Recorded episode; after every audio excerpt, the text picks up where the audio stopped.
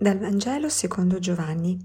In quel tempo Gesù disse ai giudei, Se fossi io a testimoniare di me stesso, la mia testimonianza non sarebbe vera. C'è un altro che dà testimonianza di me, e so che la testimonianza che egli dà di me è vera. Voi avete inviato dei messaggeri a Giovanni ed egli ha dato testimonianza alla verità. Io non ricevo testimonianza da un uomo, ma vi dico queste cose perché siate salvati. Egli era la lampada che arde e risplende, e voi solo per un momento avete voluto rallegrarvi alla sua luce. Io però ho una testimonianza superiore a quella di Giovanni. Le opere che il Padre mi ha dato da compiere, quelle stesse opere che io sto facendo, testimoniano di me che il Padre mi ha mandato. E anche il Padre che mi ha mandato ha dato testimonianza di me. Ma voi non avete asco- mai ascoltato la sua voce, né avete mai visto il suo volto, e la sua parola non rimane in voi. Infatti non credete a colui che egli ha mandato. Voi scrutate le scritture, pensando di avere in esse la vita eterna. Sono proprio esse che danno testimonianza di me. Ma voi non volete venire a me per avere vita.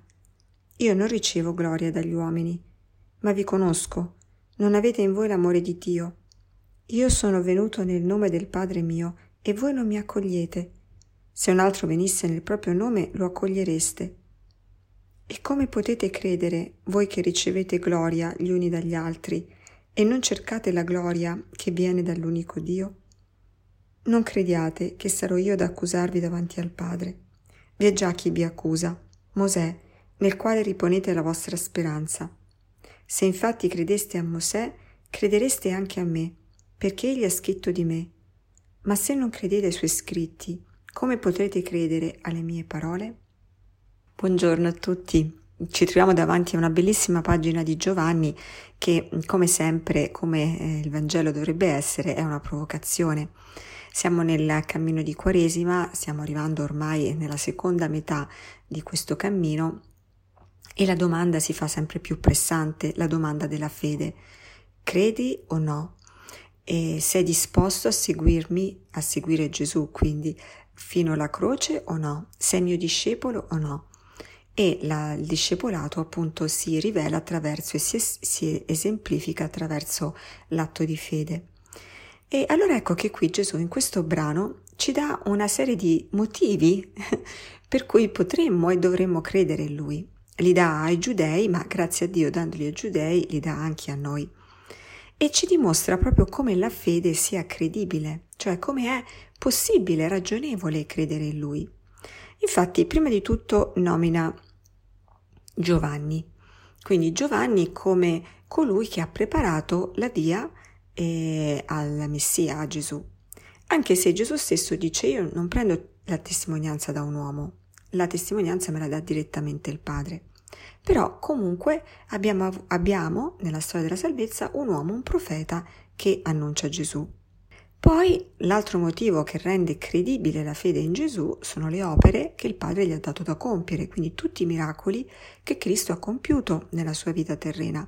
Quelli danno una motivazione ulteriore per cui è credibile affidarsi e uh, credere in Dio e credere in Gesù.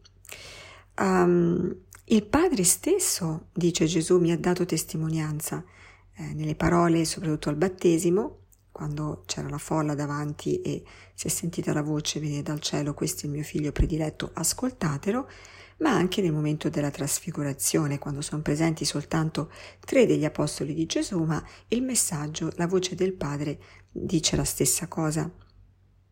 Ma poi inoltre ci sono anche le scritture anche le scritture danno testimonianza a Gesù. Nelle scritture troviamo i segni per cui, eh, il, eh, per cui Gesù è il Messia. E Gesù dice Mosè stesso ha parlato di me. E, e rivolgendosi ai giudei, voi riponete la vostra speranza in Mosè, però se veramente eh, foste aperti a capire che cosa Mosè stava dicendo, ecco, credereste anche me perché Mosè ha parlato di me, mi ha dato testimonianza.